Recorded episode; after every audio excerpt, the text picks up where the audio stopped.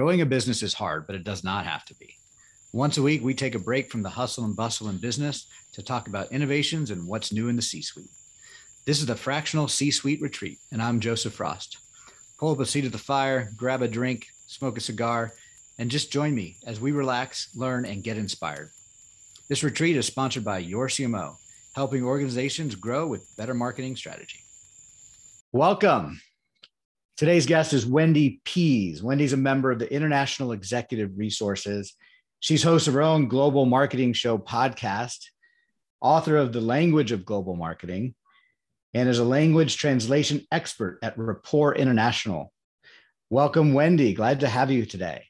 Thank you. It's great to be here. Yeah, I'm so glad we're able to hop on again and talk a little bit about what you do. It's really fascinating to me.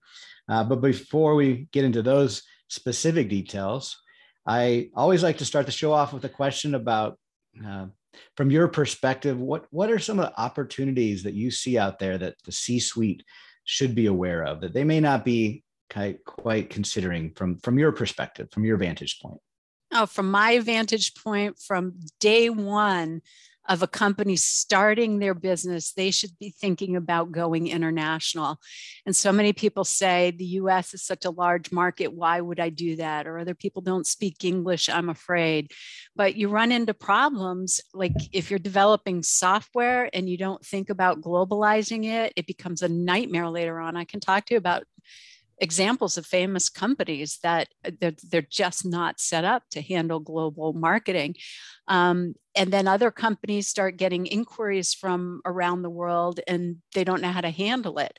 So our borders have become so fluid and the number of people that uh, speak English as a second language in the United States alone is changing dramatically. So even if you don't leave our borders, there's a huge opportunity. If you go on Telemundo or Univision and look at the ads, you'll see all the major consumer products are advertising in Spanish. And it, I mean, you got me something that I'm so passionate about. I could go on and on, but I'll I'll say this last thing that um, the United States has the is the country with the second largest Spanish speaking population in the world. So Mexico has the largest number of Spanish speakers. The US has the second, and our numbers are increasing so much that we're, we're targeting towards being the largest country with Spanish speakers. So, like it or not, embrace other languages and think about that from your vantage point if you're you hold a C position. Yeah, I think it's an amazing uh, concept. And personally, we have been operating internationally for uh, three years now, but we went about it, we kind of got into it a little bit by accident, and now it's opened our eyes up. Uh, at, at your CMO, we needed to find more marketing coordinators that could support our full time fractional CMOs. And we bumped into an entrepreneur organization member who had a group of employees that were working out of Mexico, and one conversation led to another. And we hired one of our team members out of Mexico, and we were surprised at. Just, Is that Adrian that you talked to? No, it was uh, Jeremy and Gwen Aspen. They they own a okay. company called Anaquim, and they they support okay. um, the property management industry with um, with back office support, and so they've built a five six hundred person operation in Mexico to do this work, all bilingual um, employees, and we we just kind of tapped into that network hired our first employee and we just it was amazing the talent that we were able to get access to and just how easy it was to integrate them into our team which is was, was concerning um, with the pandemic i mean it just that just normalized those virtual relationships and team building so it became less of a, a hurdle but then we'd have you know, fast forward to today, we have six full-time employees in Mexico. We've got three full-time employees in the Philippines, and we have clients in Australia and in Europe, and we're considering a big push for clients in um, Spanish-speaking countries because we we see there's a huge opportunity. Uh, so yes, I'm a big believer. I think it's huge, but it's so it's a big leap for someone who's never done it and not exposed to it. So how do you help people? that have never thought about it or what's the first step in really giving it some good consideration well the first step is to reach out to your uh, connections in the state. The federal and state governments provide free resources and grants to companies that are doing business international. And the re- reason is, is our balance of trade is so far off. We import so much more than we export. And so there are people in your state that will specifically help you. And then they've got contacts all over the world to help you grow into whatever country that you want. And if you don't know which place to go, they can help you Uh, uh, develop a strategy and look for what would be the best, best market. Now, that's ideally is the way that you go. You always want to have a strategy first. But I hear of business owners doing all sorts of things.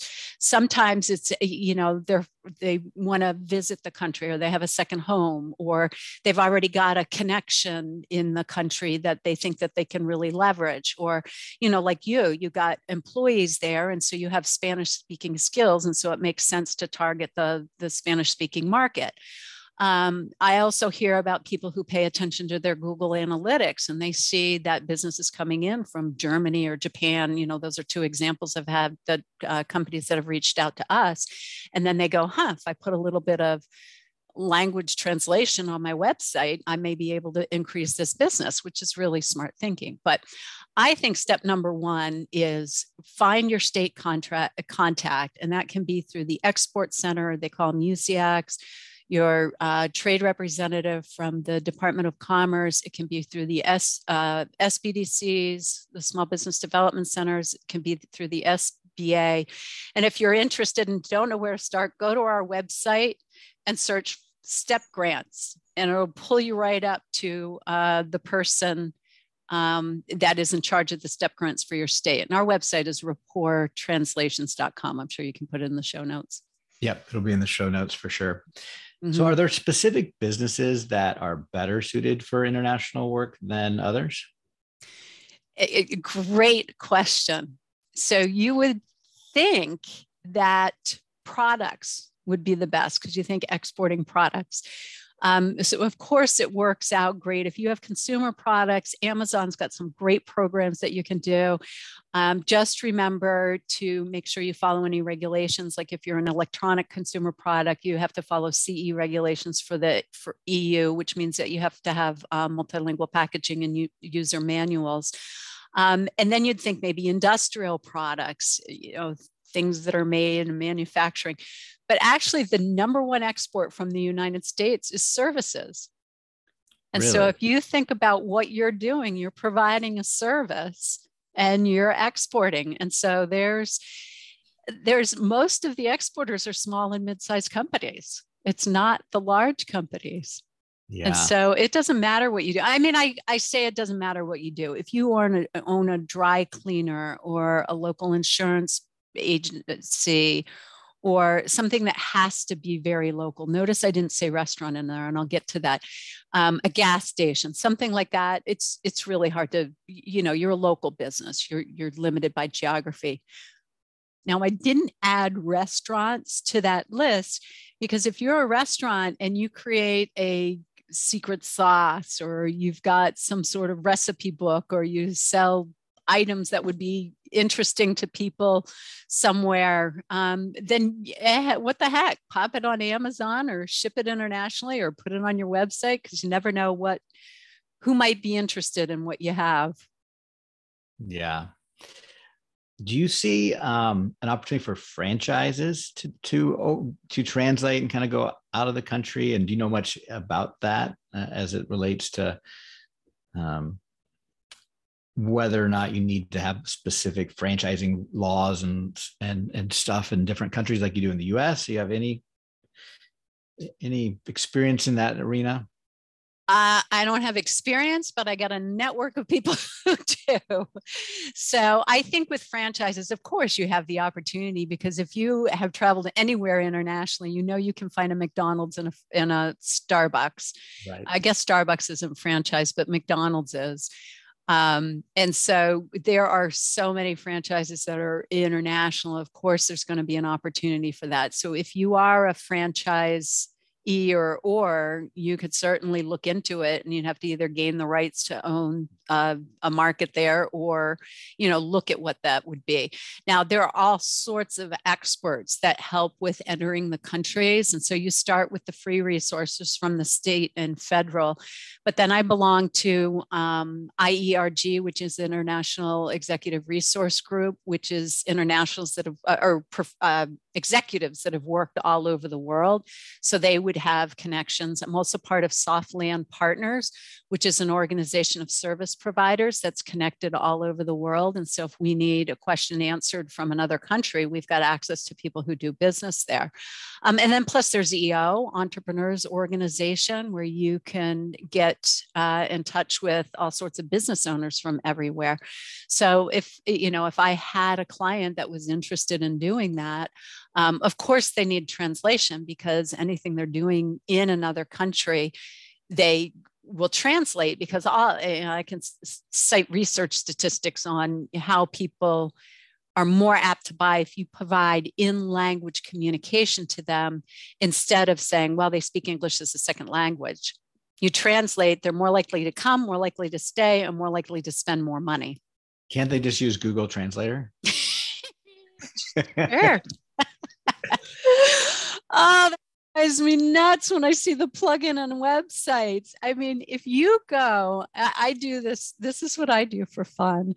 I search down websites in other languages. So recently I went to a Chinese website and I could see they had the Google plugin on it. So I switched it to English so I could read it because Chinese isn't one of the languages I read. I know some words in it, like shishini, but I did the Google translate on it and it was gibberish. I would never buy from a website that had that on there. And not only that, not only are the businesses losing money, you don't know what liability is going to come up. There's already been legal cases where people have used Google Translate, and there's been a medical situation, there's been a legal situation. It's only a matter of time when there's a product liability situation because somebody used machine translation. Yeah. So, how do um, how do you help companies then from a translation process? Because I, I, I would imagine there's just a lot that goes into that. It sounds simple. Just click a button on google but there's a lot more to to do it the, the right way. Can you walk me through that a little bit Oh. Yeah. So if you're watching any video, you can see I'm holding up a book. I wrote the language of global marketing to help lay out the steps. You can find it on Amazon. Just look for the language of global marketing if you want a deep dive. Now, I'll give you the highlights for it. So we have something that we call the multilingual flywheel, and I do presentations about this all the time, but it breaks down how you think about your multilingual communications.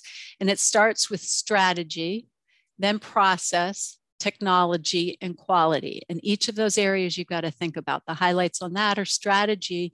You've got to make sure your corporate strategy aligns with your marketing and your HR, all the other groups. Um, and then you have to make sure that that aligns with your multilingual strategy.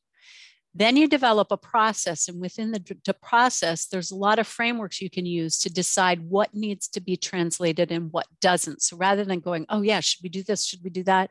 You know, do we need to do this again? Or is this a one time use or is this a multiple use? You develop a framework, either a four by four grid or by looking at the um, HubSpot flywheel or the stages of your buyer's journey. And so once you figure out the process for it, then it's easy to replicate across languages. Then you look at technology. Now, Google Translate is really good if you get uh, unsolicited email, you don't know what it's about, pop it in Google Translate and see what it says. You know, that kind of thing. You're having a casual conversation with workmates and you want to uh, figure out what something means, pop it into Google Translate. Like, uh, you know, I, I see fabulous uses for it. I think the technology is amazing. But if it's anything to affect your bottom line, um, you have to use human translation. But if you translate it once, it's just like if you write your marketing once, you reuse it across the different platforms. It's the same with translation. And so there you can use a technology called translation memory. So you use it once and then you reuse it to keep that consistency of voice. Um, and that's what we use in the industry. That's not something typically that you'd manage in house. You're going to want to have an agency or your translator use that um, so they can keep it for you. And then the final part on that next ring of the flywheel is the quality. Okay, so segment out the kinds of quality you need. You need high quality for anything that's really important, legal, operationally, you know, for liability, um, marketing, so you don't lose clients. That's high quality. You need a human. Now, say you're a lawyer that you're doing a lot of discovery and you don't know which of the files has important stuff. Sure, pop it into machine translation, get the gist of it, review it, and then figure out what's the important folder. And you just translate that one that you would then, you, you know, you could use in court. Um, and, and, there's also something called machine translation with post-human editing. Um, I think that's if you have a lot of content that doesn't have to be really well written, that would be fine. I've had people, I've had clients come to us who said, you know, we don't want the machine translation with post-human because it just didn't sound right. Right. And so they'd come to us get to get the high quality. So obviously you can tell from us we're in that high quality space. We don't do the high volume machine translation, but there are competitors that do. Okay, so now you've got your multilingual, you know, flywheel. You've got your stages you do. Your next ring is your audiences. So you've got to think about who's consuming it. Is it clients? Is it partners? Is it vendors? Is it employees? And you've got to make sure to have that.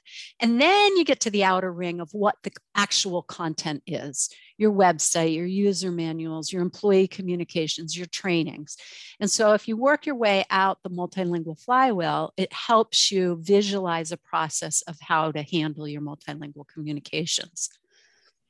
What about audio, video, and human human uh, conversations? Do you get into translation in, in, in that way, or is it all written?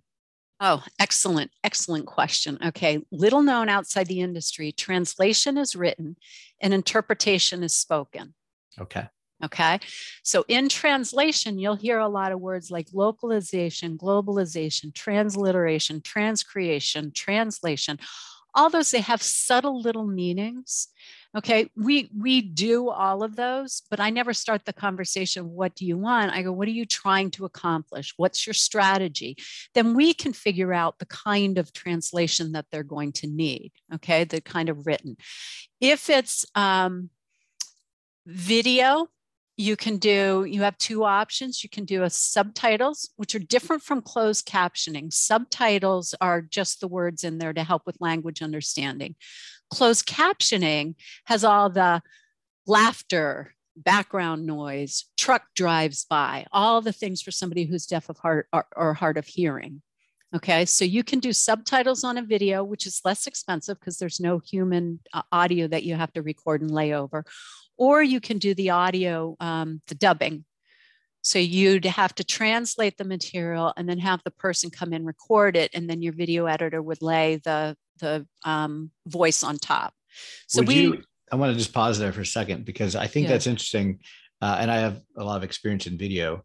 Would you recommend if an organization was really interested in in promoting their product or service externally um, to just create fresh new video in, with with actors or act you know or real people in their native language and their native environment versus dubbing over an existing video?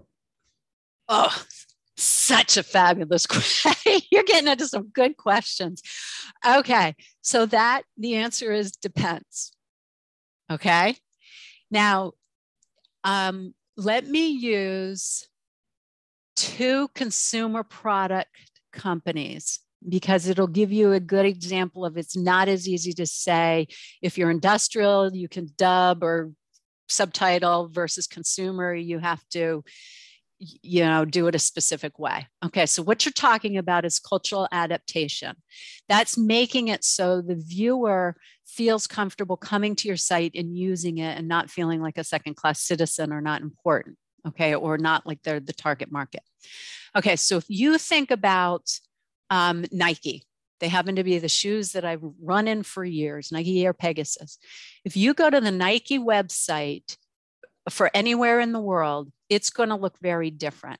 Okay, the color choices are different. The people who are on there are different. The descriptions that they have on there are different because they're really localizing. So they're going to do native um, local content creation because they really have to emotionally connect with who their buyers are. Now, look at Airbnb. Okay, so this is for people who travel the world. Now, Airbnb and um, TripAdvisor do a very good job with this. If you go on there, they have a very standard way of listing properties. Okay, so they have the you know the the number of people that could stay there. There's an icon that might show the number of people you know? So they use a lot of visuals. They use a lot of formatting. So when so it's familiar. So even if another language came up you might be able to understand it okay on that you can get away with subtitles or you can get away with um, um, dubbing because people are expecting people from all over to be buying from this site and then if you go down in, so their sites are professionally translated, their new content, but they use translation memory to populate a lot of their databases because a lot of the content is recreated.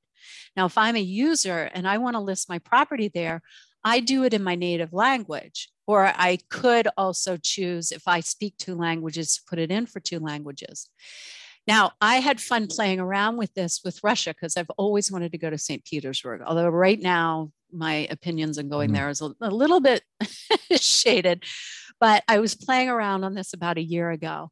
And I looked at a site in St. Petersburg and it was written all in Russian. A lot of the reviews were in Russian, but Google Translate was fine because I could read that it was close to a lot of the tourist sites that I wanted to see.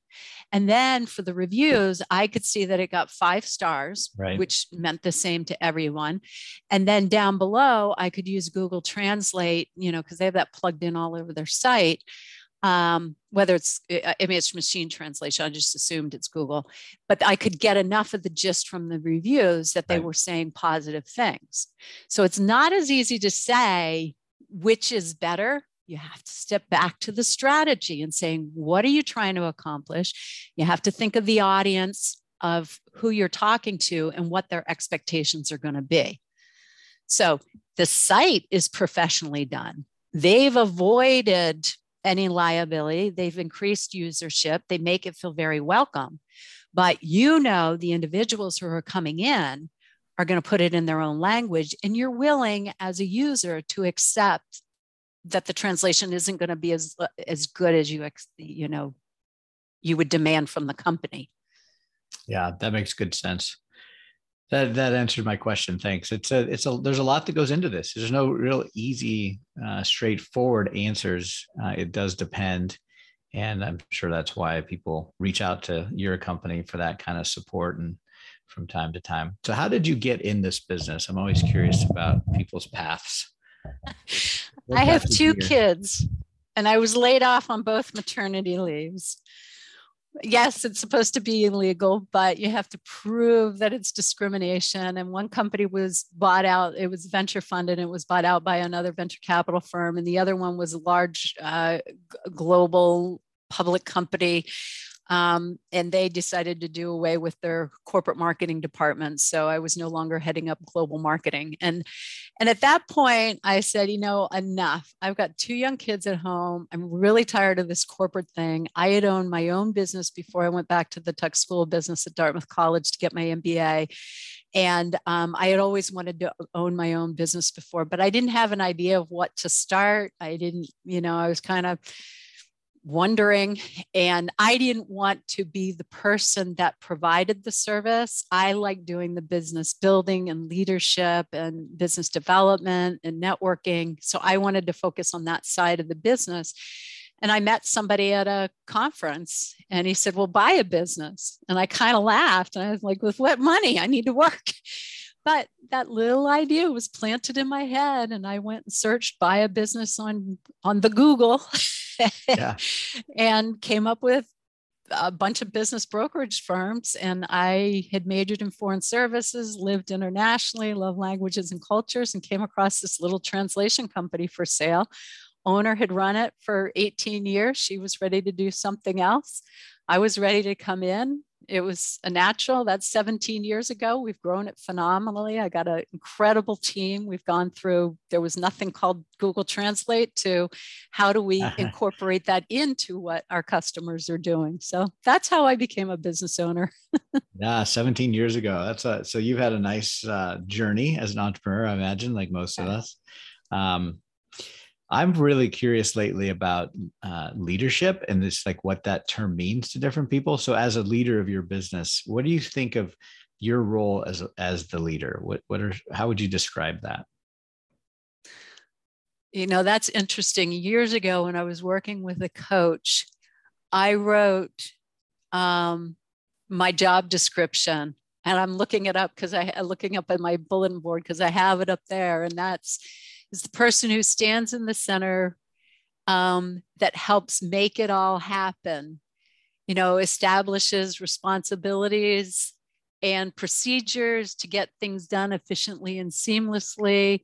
The broker doesn't have to be involved with the day to day. She hires and inspires and people can get it done the right way and the right way aligns with our vision and mission stays within our values and services the, the clients how they want to be serviced. And then uh, you know i put down the activities that i do. So it's really you know it's been a transition for me because i uh, you know smaller in the company i was very hands on and so i've struggled with letting go but luckily i've got two strong leaders that take it and run with it and they've had to kick me in the butt to get me out of the way. I slowed them down. And when I stepped out of the way, the staff stepped up and they're they're doing it better. So uh, you know, I it's leadership is that's something special to watch. And it's it's interesting. I'm on the board of EO, um, the Boston chapter, and I watched the other people who are all leading businesses, and I'm I'm learning a lot from our current president and watching the different styles and and how to think about it. So there's some natural leaders and there's something for all of us to learn. Yeah. So you said you had two leaders that stepped up. What what makes you define them as leaders? The same definition you gave yourself, or do they have different attributes or qualities that make them leaders in your mind? Um so Linda started with me as a project manager, and she had had a long, productive career in corporate and had managed lots of people. And she was a stay at home mom that wanted to come back to work.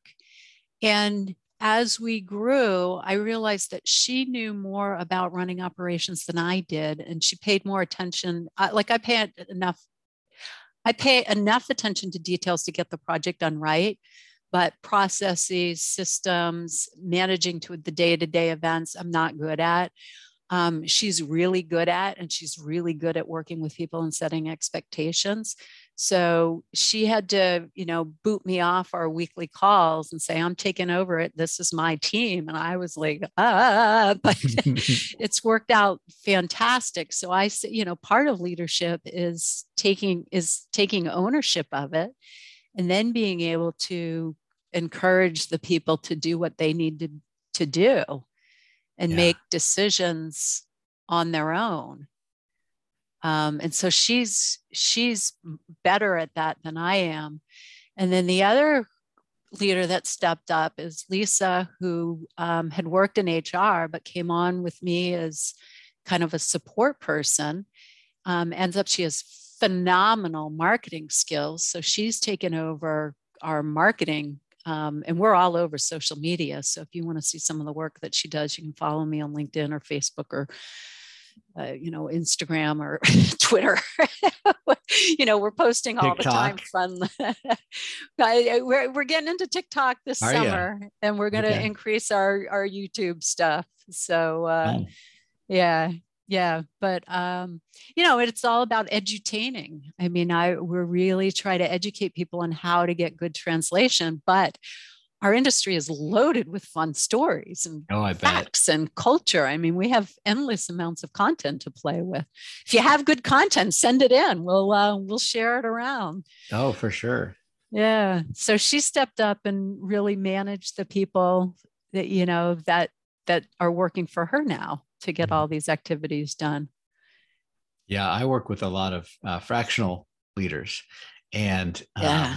it's interesting to see some of the things that they bring to their engagements and it, and leadership is a um, you know it's a word we use a lot but i don't know if it has a common definition for many people and especially as business owners you know we, are leading our own organizations but we're also building leaders within our organization often. Um, it'd be nice if there was a common language around leadership. I mean i think about it you some of the words i heard uh, resonate with me. I think about it as influence like good leaders bad leaders have influence. You know they make mm-hmm. people do things uh, good or bad. And we see that playing out in in the ukraine russia contract the both of those could be considered good leaders because they have influence. One leads maybe a different way than the other. One's the uh, you know and one's probably in the right and one's probably in the wrong but uh, that also probably depends on which side you're on. So right. um, but then leaders make decisions. So that's a big piece of i think the leadership is decision making uh, and mm-hmm. then uh, development. You know how do you develop leaders underneath you? Um, so it sounds like you're you've kind and of inspiring. inspiring. i think inspiring right. i'd add to that um, and the other one is um, uh, uh setting a vision like getting everybody to follow right. the same roadmap what's one good word for that yeah but, you know it's vision visioning brings a vision right and that so where where i'm uh, spending some of my time it's it's trying to understand how you can build leadership at all levels of the organization and incorporate vision and inspiration and influence and decision making and development at every level so in an ideal world you've got a decentralized organization of leaders that um, all, that are all working in the same direction. Yes, which is which is the tricky part. Exactly. Um, yeah. And how do you how do you do that? Is is the the crux of the problem there. It's, you can have, and we we see it in EO. We're both EO members, we're both on EO boards. You know, that's a group. It's a it, you're you're in the midst of leaders. You're leading leaders when you run the board, but you're also leading your own role on the board. And, and there are so many different styles, but it does take a shared vision for everybody to do their own piece of it to execute on their own piece of it right right yeah it it's generally is.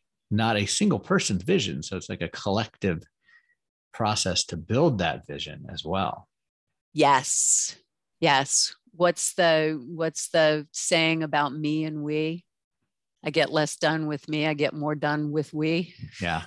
something like that. But that's something early on. Every time I was stuck, my coach would say, Well, have you talked to your team about that? And so now, anytime I feel stuck or alone, I'm like, Ooh, important conversation to have with the team. I don't have to swirl it around in my head. And then it's solved really quickly. Yep. Yeah. Yeah. The whole fractional leadership is is is fascinating too, because if you're a long term leader, it's a different skill set than a fractional leader. Because as a fractional, uh, you know, in a fractional, any kind of role, you've got to come in, be a leader, and get work done. Yeah, it's very, it's very different. Um, it's it's unique to for someone that has been a leader in an organization to then go out and be fractional um, mm-hmm. in other organizations it's a there's different skill sets that they have to tap into um, mm-hmm. that you have to it's assumed that you have the expertise to fulfill that role as a cmo or a cto or coo or cfo so let's assume you've got the skills um, that allow you to do that work to have the impact as a fractional leader versus a, a full-time leader you have to do different things. Fractional leaders have to, as you said, show up and deliver almost immediately. There's an expectation that I'm going to get stuff done every month from the get go, and it's going to be high level stuff and it's going to have immediate impact. Where the expectation of a full time hire is, hey, you got three, six, nine months to kind of work your way into this role and and start making the change. So you've got an expectation issue you're you're dealing with, and you have to be able to um, influence differently. So as a full-time leader, you're you're in the in, you're in the office when, when we have offices and and you're in the hallways and you're at the water coolers and you're in the other meetings, the outside the boardroom meetings, but as a fractional, you're just there a limited time trying to make the connections and have that influence.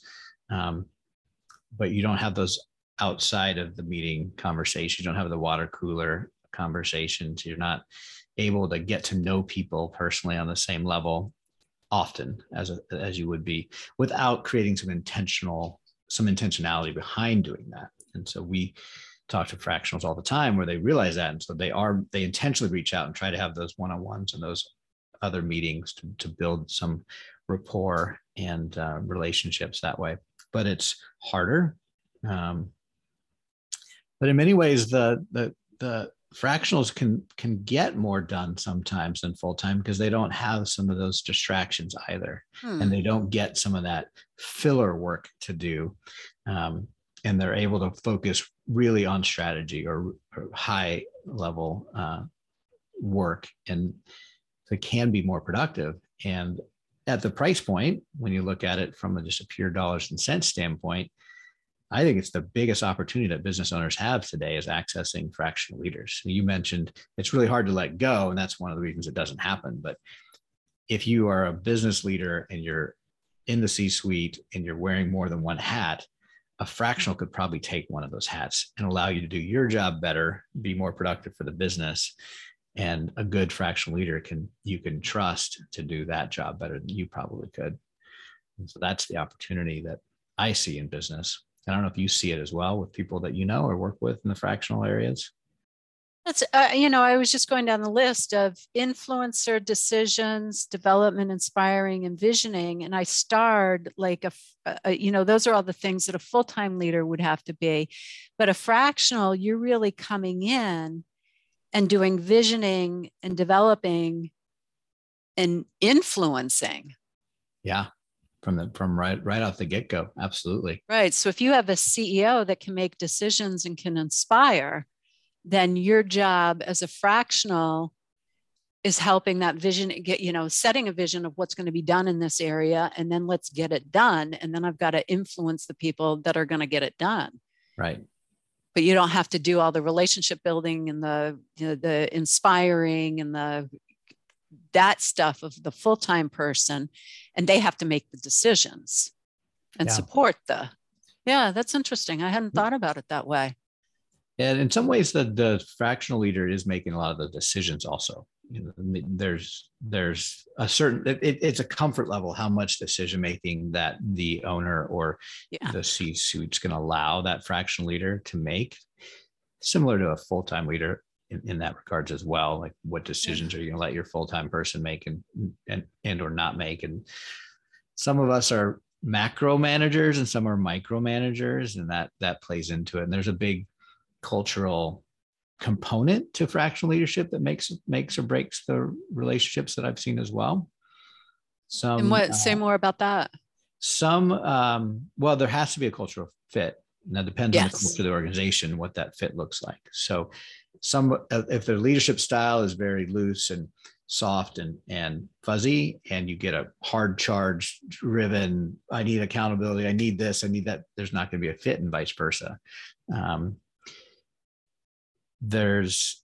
Which is interesting because there you're talking about business culture and how you work and so then if you layer on language and ethnic culture on the potential for innovation and higher productivity is much higher, but it becomes more challenging because already it's challenging if the business culture or the work culture doesn't fit.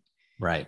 But then you add that other level to it, which is real interesting because it might be to an advantage for an international company to bring you know one of your fractionals in to help them with their us expansion but i could imagine there would be a lot of frustration for that but a lot of benefit. Yeah we've seen it. We had international clients and we've they've wanting to make a mark in the us so they've hired us based cmo fractionally. And um, we've had it work really well and we've had it not work so well. And it comes down to kind of the understanding of communication between mm-hmm. the different organizations. What's important to us to, to communicate and what's important to others to communicate um, culturally is different And uh, whether you're direct, like we are here in the yes. United States, or indirect in many countries where mm-hmm. that might not work, is telling you that's not going to work. And as American, you're thinking, okay, it might not work. Let's figure out how we are going to make it work. And yeah. So those subtleties, yeah. Yeah, and the pace, you know, um, there's there's a lot of there's just a lot of moving parts there, which is fascinating. Yeah. It's exciting. It's it makes the it makes a lot of opportunity when you can figure that out. Um, but we have U.S. Oh, and all the research, like w- when it first started coming out, I mean, basically we're talking about diversity and inclusion here. When it first, you know, that first came about, it was the right thing to do. Now McKinsey and Harvard Business Review, they all publish articles with the statistics on how much better the companies do financially, how companies that aren't diverse or don't bring in those cultural struggles suffer for it and um, the longevity and the increased innovation you get. Yeah.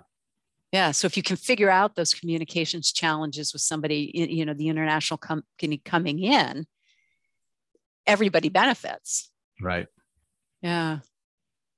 Yeah, it's very interesting. Even even then, you know, as we work internally with our employees that are in different countries, um, we have to understand those same conversations and or communication issues, uh, not just language, but just how direct can you be with an employee that's used to being very indirect and uh, it's in it, it's it's fascinating how different we are in some ways but then at the core everybody's very similar everybody wants to mm-hmm. do a mm-hmm. good job they mm-hmm. want to improve their themselves and the company and the people around them and so there's really figuring out what those core fundamentals are and and and rallying around that as much as you can is is where we've found some success our com- our um, our Mexican and our Filipino employees are so family focused. I mean, we're family focused, yes. I think, in the U.S., but it's just at a Not great like, level there. Yeah. Uh, but it's that's the bond also. Like we're, you know, you talk about kids and you talk about family and you understand, you know, we need to take time for you to spend time with your family. And so it's the differences there, but the similarities are there as well. Yes. So I, as a child, lived in Mexico and I lived in the Filipino in the Philippines for a little while, also Taiwan. Oh, wow. But yes, Mexico, and that was one thing that my parents loved, particularly about Mexico, because we were there longer. That you know, there's just the enjoyment of family and children, and everybody was included. So it's funny. A number of years ago, I talked to a woman who had a yoga, yoga studio in a um, Spanish speaking part of town. It, it was in the United States. And she said, I'm having a really hard time getting the mothers to come. And so, you know, we thought about, I thought about it with her a little while and I was like, well, why don't you make it family yoga? And so she's like, that's a great idea, you know, and you could easily do that and make it a, a community event rather than just for the moms because they need to take right. care of themselves because they're not going to do that. They value the time with the kids and their husband. So I, I, I, should have kept in touch with her so I could tell you how it, yeah, it, it turned out. But, miserably. in my little mind, I like to think that everything was wonderful and her studio was highly successful and families and kids and everybody loved yoga. yeah, I bet you it was. I've I've I've gone to yoga with my children before and uh, it's always been a good experience. I I could imagine that would track them to be able to come. Maybe they don't have to figure out daycare, whatever. Right, right, exactly. Yeah. So, what else you do for fun these days, Wendy? Well, I just got back from Florida, kind of just starting to get into travel again. And I took my uh, senior in high school son down there to go scuba diving. I used to dive a lot in my 20s and he just got certified. So we had a blast doing that. He's a he's a fish, so he took to it naturally. And scuba diving in Florida was surprisingly good. I had never been. I had been all over the world, but I hadn't been there and I enjoyed it more than I thought I would. Really? What part of Florida? I'm not we a scuba were, diver, but what, for those that are listening, what, what's the good part of Florida to go dive in? Uh, we stayed on Looe Key, which is just north of Key West, and they didn't go out diving because the winds were so bad. Apparently, this time of year, the trade winds are strong. So even though it was 70s and sunny, and I thought we'd be fine, they didn't go, but they connected us to Key Dives, which was a great outfit if you're going diving. They're in Islamorada. Um, it's just called Key Dives. Their dive masters were fantastic. Their boat, boat was very safe. They took us out to a bunch of different dive sites. We saw an octopus, we saw sharks, we saw turtles, um, flamingo tongues, also, you know, and then tons of the, the blue tangs, the angelfish, the grouper, um, so the, the manta rays. So it was loads of fun. So I'd recommend going to Islamorada and key dives. Okay, great. We did have a chance to do snorkeling at the barrier reef. That was uh, a bucket mm. list item for me. My daughter was staying overseas in Australia for a summer and or a, a semester, and my wife and I went out and visited her, and that was um, that's as close to scuba diving as I got, and it was fantastic. I can only imagine what it's like putting a tank on and actually getting underwater for a long period of time, but just snorkeling. compare it like going to a zoo where you see the animals at a distance versus walking in the woods and coming across live animals. Like it's just you're completely immersed in it. So if you have an interest, I recommend getting certified. Yeah, I have interest in lots of things, but yeah. not enough time for all my interests. But that sounds yeah. fun. Yeah, yeah. So I do that. And then when I'm at home, I got a Peloton. So I'm enjoying that. I'm global cycler if you want to follow me. yeah. What's it like translating Peloton? Have you ever thought about that? You know, I, they have German instructors and Spanish speaking instructors, and I speak more Spanish. I don't speak German, um, but somehow I'm doing a challenge uh, for for your core with a German speaking instructor. Okay. I'm getting a kick out of that, but I keep meaning to do one of the, the Spanish workouts. I should do them all the time and, and get my ear back up for Spanish. But, you know, it's only a matter of time until they add additional languages on there. It's fantastic. Yeah, I got to figure yeah. that the German instructors are a little more hardcore than the Spanish instructors. Just the culture, like I, those German words would just get me like, all right, whatever you say, I'll run, I'll cycle faster, I promise. the woman that I have is delightful, but her core is massively strong. So yeah. she's not, I would have thought that too, but uh, she, she's she's smiley and nice and and I can understand enough plank pose and yes. is in German. There's a lot of sports words that end up being in German. So uh, yeah, yeah, it's fun. But yeah, I hope to get back to international travel. There's nothing I like better than being dropped in a country where I don't speak the language and navigating around and meeting locals and doing the local things. I mean, that's that's what floats my boat. yeah, I'm a I've been um, making it a priority to get some international travel in as well. And it's so exciting just to visit a new place, whether it's in the US or out of the US, but then a whole nother culture and a whole nother country. It just comes with it. It's a, it's exponentially more interesting, I think, to me. And um, I really want to learn Spanish so that I can spend more time in Mexico with our coworkers and team there, and then travel. Um, and I have a little Spanish from my high school years, but gosh, that was a you know decades ago and uh, i need to figure out how to get it back. Maybe maybe peloton's the way i can, I can figure that out. And there you go. There's also um, i'll see if i can look it up right now but there's a language learning app that um, is in new hampshire. If i can find it but they are they've been around for years that uh, yeah, I'm not finding it right now. And if when I find it, I'll I'll send it over to you. But they, um, you know, you use any of the Duolingos or that or those kind of things where you can do it. But this app was really good. I uh, went to see them once. They cha- train a lot of the military, and by doing it on the app, you can actually record your voice and it gives you feedback on your accent. And oh, you wow. can pick different criteria, like if you want to learn business English or business Spanish versus travel Spanish or living there Spanish. So you can help change the vocabulary in. But, you know, as a language services provider, I always say you just need to speak English really well and then get an interpreter. Yep. yep. you can, and you know, we offer telephone interpreting that you can get somebody on the line within 20 seconds and help facilitate a conversation. You can add somebody into a Zoom call and they can help facilitate. You can have in person. Um, so there's a lot of different ways. If you're hosting a big conference, there's actually a technology that we have um, that that we you know we contract to sell that uh, the speaker speaks in their native language. And then if you download the app for the conference you can click it and it'll give you the transcript in language.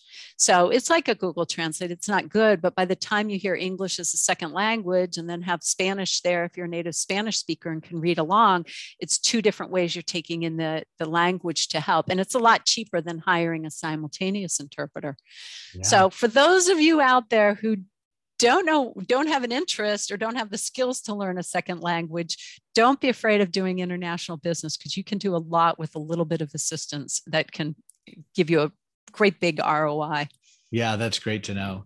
And I've been on Zoom calls uh, through actually through EO on a global board position where the uh, Japanese speaker member, just like me, a peer of mine, doesn't speak any English. Everyone else is pretty well spoken in English, no matter what country they're in. It seems like that's the some of the language of business. But nonetheless, on the Zoom calls, he's got a translator and when he's speaking, you can go in on Zoom and you can say English version, and you're hearing the translator, and you're not hearing him at all.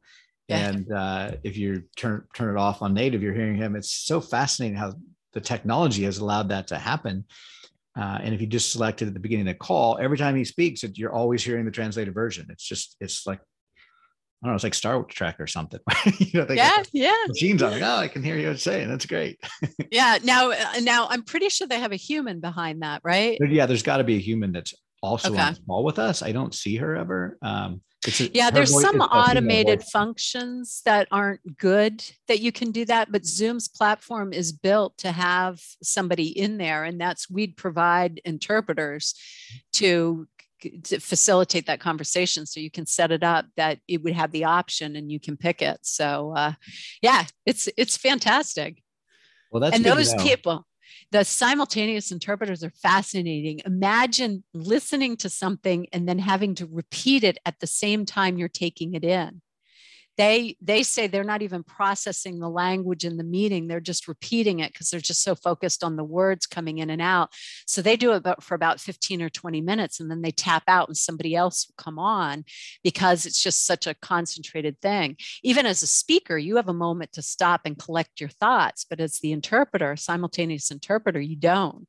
Wow. Yeah i didn't think about that. That is pretty yeah. taxing on them uh, i've seen a, uh, in when in my video business that I was involved with, we we would have an actress come and she would she'd have a script that she would work on and she would get she would record the script herself and then she would play the recording into her ear and then she could just uh, she could just interpret the script and she didn't even know what the words were. Like she didn't even care what was in the script. She just listened and spewed and it was fascinating. Like that is some sort of talent. I can't believe you can you can do that that well Oh, there's, there's, but I mean, the linguists that we work with are amazing because you've got people that can do that.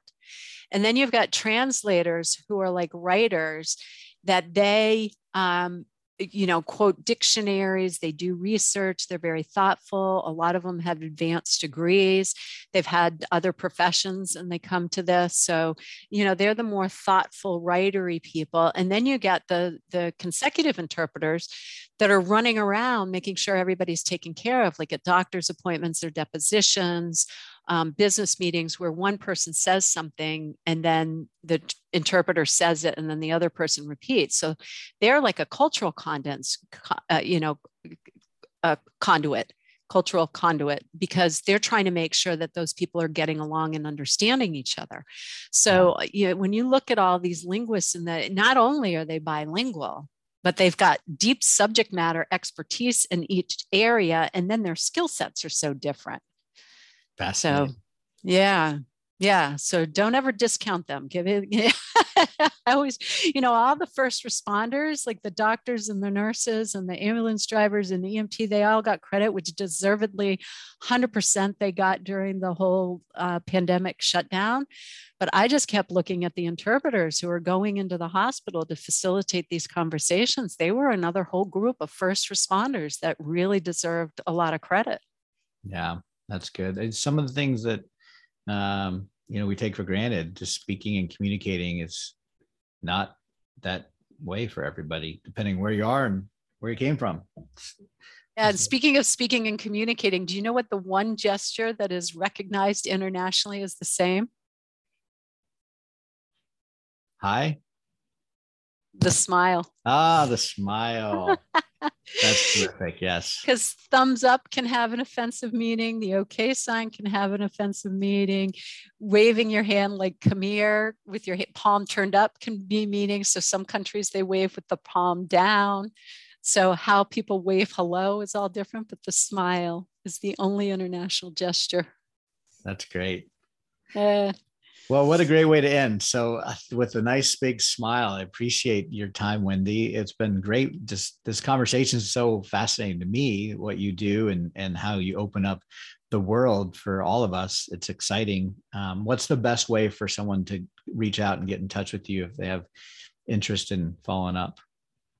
Well, if you go to my Linktree, you can find everything there. So I don't know if you know Linktree, but it's L I N K T R dot ee slash Wendy, W E N D Y, Pease, P E A S E.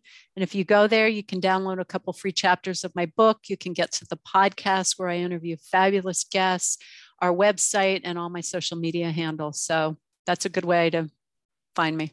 Great. Well, we will uh, try to get that in that sh- in the show notes. Everybody has easy access to it. And uh, for all the listeners, thank you. Uh, this has been a good hour with uh, Wendy, and I hope to talk to you further. And Wendy, once again, thanks a lot. Appreciate it.